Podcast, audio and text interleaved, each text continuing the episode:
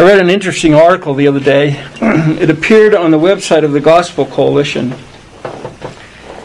It concerned the earliest attestation to Jesus. Granted, the New Testament itself is the earliest written attestation of Jesus.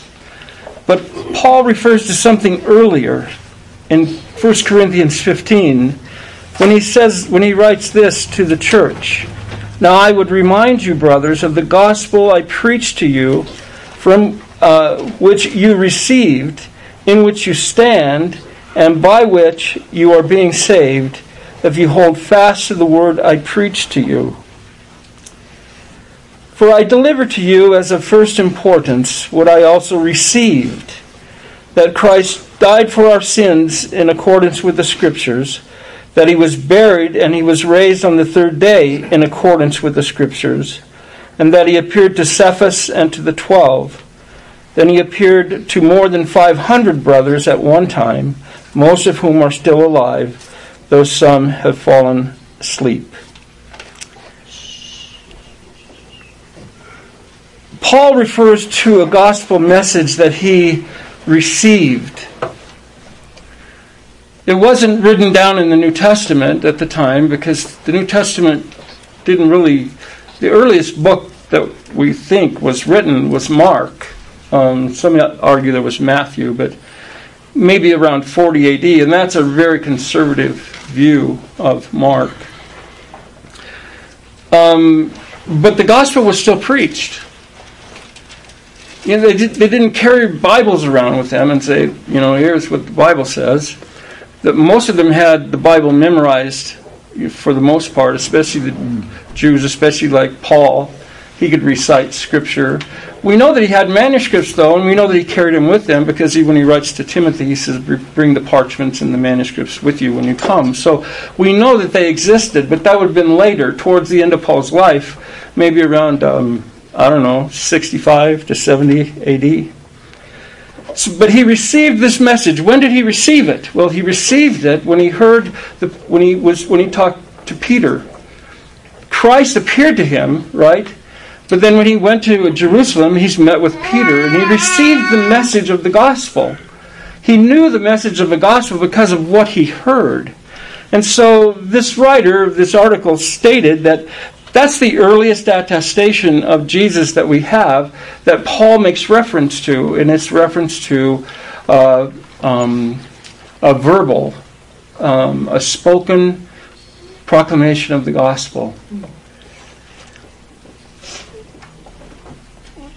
Well, I believe that the gospel's earliest attestation is actually the whole Bible, the Old Testament and the New.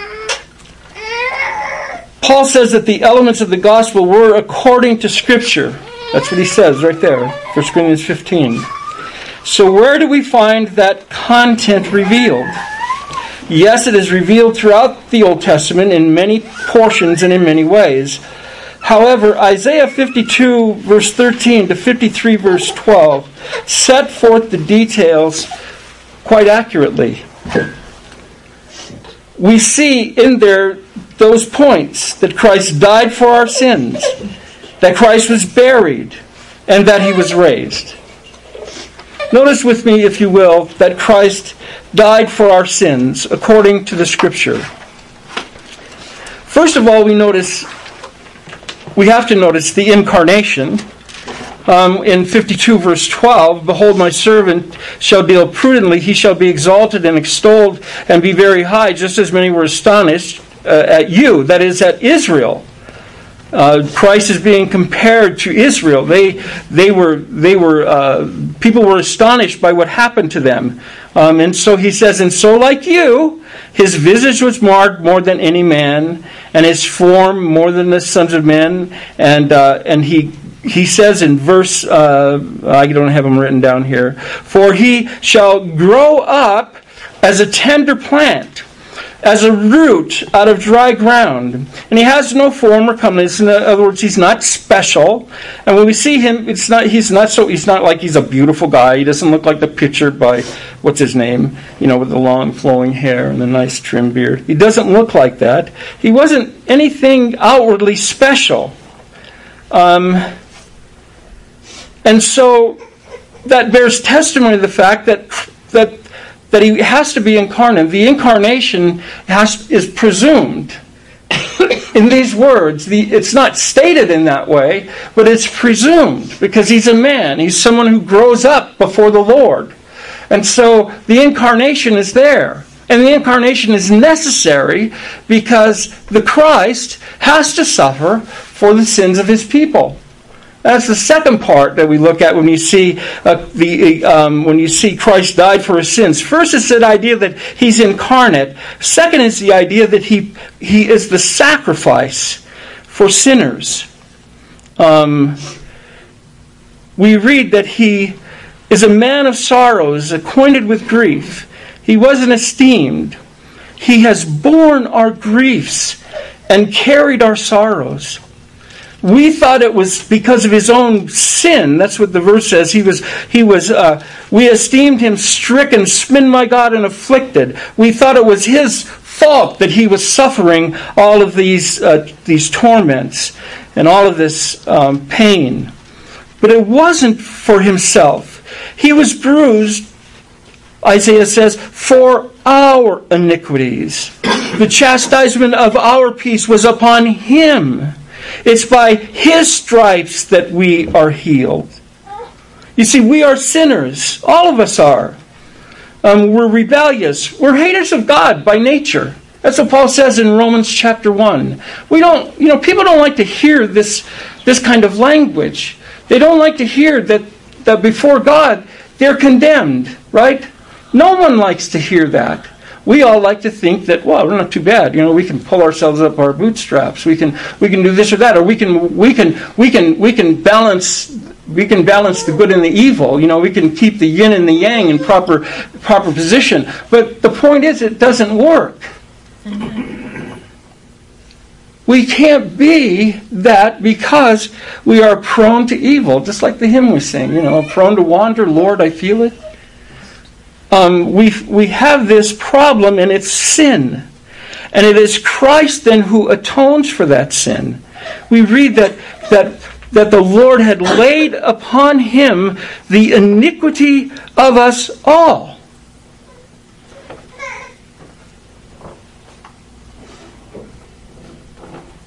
For our transgressions, he was cut off from the land of the living. For the transgressions of my people, he was stricken.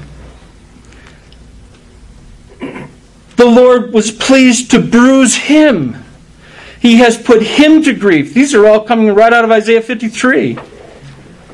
He made his soul an offering for sin.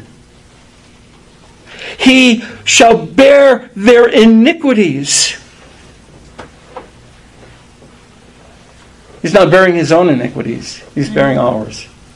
He's bearing the time of Isaiah, I, I, really believe that Isaiah was one of those prophets who looked ahead, like Peter said, and wondered the time of Christ when he would come and wondered all of that. That Peter says that that's what the prophets did. They, they wondered the time and all manner that, that Christ would come. They were trying to figure it out, but they couldn't, right? I think Isaiah was writing to the Jews of his day to be sure, but to get their focus off of themselves and off of what's happening to them and onto a Savior who would deliver them from the sin that actually caused them to go into dispersion, the sin that actually caused them to go into captivity. Isaiah is saying, listen, God is telling you this, that your iniquities need to be need to be atoned for, but you can't do it yourself. There's one though who will come, and he will he will bear your burdens. He will bear your sins. He will bear your iniquities. And his soul will be poured out to death. Well, that leads us then from Christ died for our sins, according to the Scriptures, that he was buried, that's according to the Scriptures too, and that he was raised. Paul puts those two together, I'm separating them. That he was buried. Well, look what Look what Isaiah says.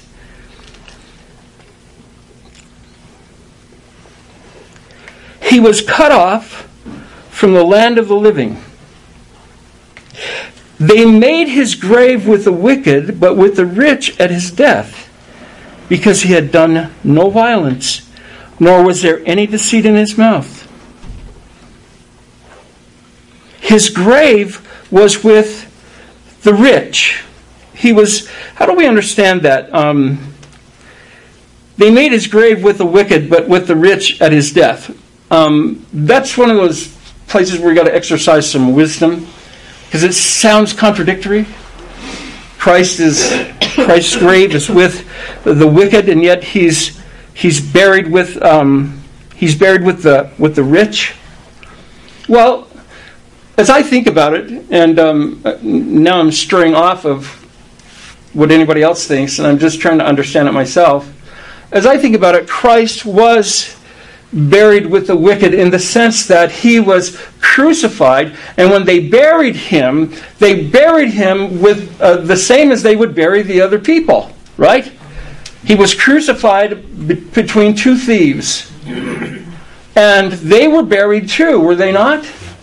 They may have been buried in a horrible place, but I think that what Isaiah is saying, I think what God is saying to us is just yes, uh, his son, his servant, was buried with the wicked in the sense that he suffered the same fate that they suffered. He went to the grave just like them, but his grave was actually with, with the rich. And remember, you know, what did Joseph of Arimathea? He was a he was a wealthy man. He came along and he said, "Okay, we'll lay him in in in this tomb because he had it." And so that's what they did with Christ. They laid him in the tomb of a rich man. Now, these things are said in other scriptures as well. Isaiah is not the only place that this is being said. But what I want you to see is that Isaiah really does quite a nice job um, of summarizing the details of the gospel. We have to think about them, we have to work through them, but he really does, he really does put in one place what Paul puts in a few verses that Christ died for our sins according to the Scriptures, that he was buried, and that he was raised again according to the Scriptures. And so we see that that it that it's placed here in in language that is um, descriptive, to say the least. It doesn't just say he was buried. It doesn't just say that he, he died. What it says is here's the reason he died. He bore the, he bore the iniquities of, of us all. He bore our sins. God laid upon him our guilt. Um, he, he, he was treated just like other men when he was buried, except he, had, he was buried with a, in, the, in the tomb of a rich, of a rich man. So what we see is that Isaiah seems to bring the details that Paul summarizes in 1 Corinthians 15, he brings them together in a passage full of beautiful language that makes us think deeply about what our Lord Jesus suffered. So he was crucified according to the scriptures. He died according to the scriptures. He was also buried according to the scriptures. But then we see he was also raised. Now, that one's a little more difficult, in my opinion, to see, and yet I believe that it's there. By his knowledge, my righteous servant shall justify many, for he shall bear their iniquities.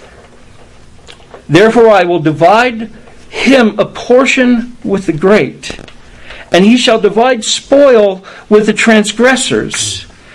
And he bore the sin of many and made intercession for the transgressors. Now, we remember that at the cross right?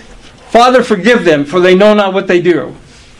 But Jesus didn't stop interceding for us because he's still alive, and Hebrews tells us that Christ ever lives to make intercession for us. But God raised him from the dead. He, he, he poured out his soul to death, but God is going to divide him a portion with the great. say, boy, what is that? What is, what's in view there?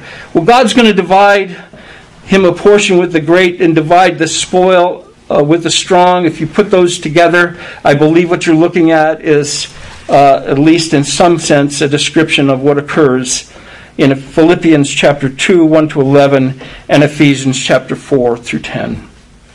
In Philippians chapter 2, 1 through 11, Paul talks about the incarnation of Christ Though he was God, though he was in the form of God, he considered it not robbery to be equal with God, but he he uh, he poured himself out and became a servant and took on the form of a servant. And uh, in that state, then he he suffered and he suffered even to the point of death, and that death was on the cross. And that's focused on in Philippians the death on the cross because it was the most shameful, horrible death ever devised by anybody. I sometimes think, well, maybe there's some worse deaths. You know, the Assyrians used to impale people and hang them up before the, over the walls of their enemies. But crucifixion was really bad because they made you linger in life while you were dying. That's why they broke their legs. Remember, uh, the, the soldiers went around to break the legs. They came to Christ. They found he was already dead, so they didn't break his legs. Again, to fulfill the scripture. But when they crucified someone, they, they crucified them so that they could continue to push themselves up to get breath, right? Because they'd go down as they push themselves up to get breath. Well, when they broke their legs, they could no longer push themselves up to get breath, and so they would suffocate. They were tortured. Amen. They were tortured. And Christ endured that. But what does Philippians say? Therefore, God has highly exalted him and gave him the name which is above every name. That at the name of Jesus, every knee shall bow and every tongue shall confess that Jesus Christ is Lord to the glory of God the Father. Again, a quote that comes back to the book of Isaiah. Right? The book of Isaiah is the most quoted book in the New Testament. Isaiah 53 is probably the most often referred to in the New Testament. And so I believe that when we read, and he shall divide, uh, uh, when we read, um, th- therefore he will divide him a portion with the great, I think that while it, it, may be something hard to see, I think that it makes us look forward to what happened um, to our Lord Jesus Christ. He makes intercession for the transgressors, not just then, but even now. But secondly, he says that he will divide the spoil with the strong. But what does that mean? He'll divide the spoil. What did they used to do when the army went, uh, king went out with his army in, uh, in the ancient world? They'd defeat a city or they'd defeat a people. And what would they do? They'd go and they'd take the spoils, right? And bring them back. I believe that we're getting here a picture of what Jesus did when he ascended into heaven. He ascended into heaven as he descended from heaven, Paul says in Ephesians 4. And he said, and he gave gifts to men. And you know, and then he begins to delineate the gifts. Some were given as pastors, teachers. Some were given as prophets. Some were given as this. Some as evangelists. But it's all for the building up the body of Christ. So I believe what Isaiah is is at least alluding to, and what Ephesians four is at least echoing, uh, is is Isaiah fifty three. That Christ was raised from the dead, and because of that, he has he has his portion among the great, and he divided the spoil with us. Why? Well, because he poured out his set, his his soul unto death. He's the one who gave his life for us that we might live. Now, I want you to think about that. I realize that it's not as easy, I think, for us to see these things. We have to spend some time reading and, and praying and asking the Lord to open our eyes. But I believe that because Isaiah 53 is laid out the way it's laid out, because of the, the emphasis really does fall in terms of language. Um, when, you're, when you're analyzing a text, you look for the rhetoric of the text and, uh, and that means you look for the words that are often repeated. They don't have to be the same, they could be synonymous, but what you what you see repeated over and over and over and over again is that Christ is marred. Christ, uh, the servant is is um, is um, a man of sorrows. He's he's a man who's bruised. Everything is emphasizing the death of our Lord Jesus Christ. That is the focus. That is why the book of Isaiah is called the fifth gospel. And it has been uh, since the early church. It was the fifth gospel. And Isaiah 53 was one of the places that they went to all the time. It was one of the passages that, that the early church fathers would debate with the Jewish rabbis to try to show them that Isaiah wasn't talking about the people of Israel, but about the Christ, about Jesus, the Son of God. The gospel, you see, addresses people at the point of their greatest need. And the, and the Jews of Isaiah's day, their greatest need was to rest and to trust in the God who would forgive them, who pointed them ahead to the Savior. Did they see it all? Uh, no, no more than we see it all. But the reality is, some of them did see. Some of them did look forward in hope. Some of them we see even in the New Testament like Simeon and Anna who are waiting in the temple. They're expecting the Lord to come. Why are they doing that? Because they had the Old Testament scriptures. Why did the eunuch from Ethiopia, why was he reading in Isaiah? Because Isaiah is the fifth gospel. Isaiah is the gospel presented to the Old Testament peoples. It's really, I don't know, it's really engaging. Therefore, it is the gospel that must be that must saturate our lives. Amen. Now, to both explain what I mean and to challenge us this morning, I want you to look for a moment at the handout given to the adults. And you can share it with your children, but it's on the very last page, and it looks like this. Now, I know we're not big for visuals in sermons, but um, I, I thought this was really good. I made this, but I actually got it from uh, somebody from the Gospel Coalition. But usually, the point is this people come to us with problems, right? Oh, yes. people, it doesn't matter how old you are, it doesn't matter if you're in school, out of school, married, working. People have problems. And a lot of the times, maybe most of the time, we give them our advice, right? We give them some sound wisdom and all that. And that's okay, because, you know, I mean, God uses, you know, our, our experiences and everything like that. But what I want to challenge us this morning, because now we're in a new location. Now we're hoping that we can see God bring people into this congregation. We're not demanding it, but if that's God's will, that's what we like. But well, in fact, I'm not even praying that that happens. My prayer is that we be faithful. That's the only issue. So if we're faithful, how do we be faithful? Well, let's listen to people's problems, but instead of just giving them our advice, take them to Christ. Be so saturated with the gospel that as you think through people's problems, even your own problems, think through them as a Christian. Go through Christ. Pick any subject you want. Anything you want. Just pick, name one. Well, I have family problems. You know, my husband won't do this, my wife won't do that. Really? Well, let me tell you about my the way I approach things as a Christian. And you could go to the book of Ephesians, and you always start, you know where you always start? With Christ and the gospel. It doesn't do any good to tell people who don't know the Lord that, well, you know, uh, husbands are to love their wives as Christ loved the church. You see, you can't even tell someone to love their wives in that way. You can't even tell a wife to submit to her husband because you can't even say, as unto the Lord, right? You can't do that. So you have to bring them to Christ. You have to show them that their greatest need is the gospel of Christ because their greatest problem is the sin that separates them from God. Amen. Yeah. And once you cross that bridge, and people see that, yeah, I, you know, that is my problem. I, I am a selfish person. You know, a husband could say, you know what, I, I am selfish and I have treated my wife wrongly. You know, what can I do? You know, put your faith in Christ, repent, and then look at what the scripture says. Husbands, love your wives. How?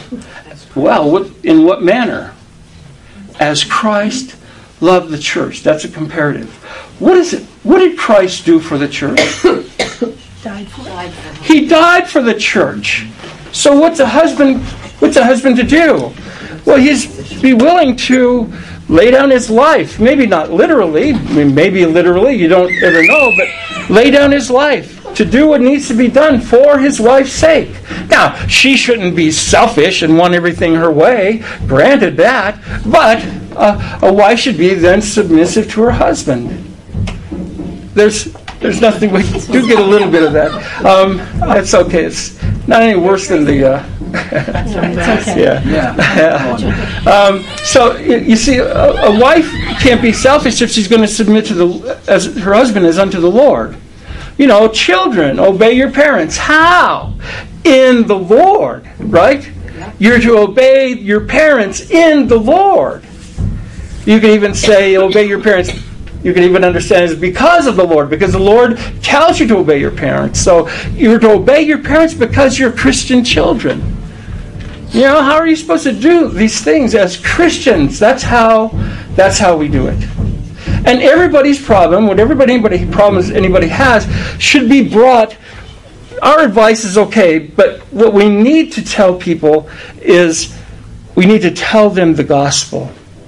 We need to tell them that their greatest problem isn't their wife, isn't their husband, isn't their disobedient child. It's not that those aren't problems.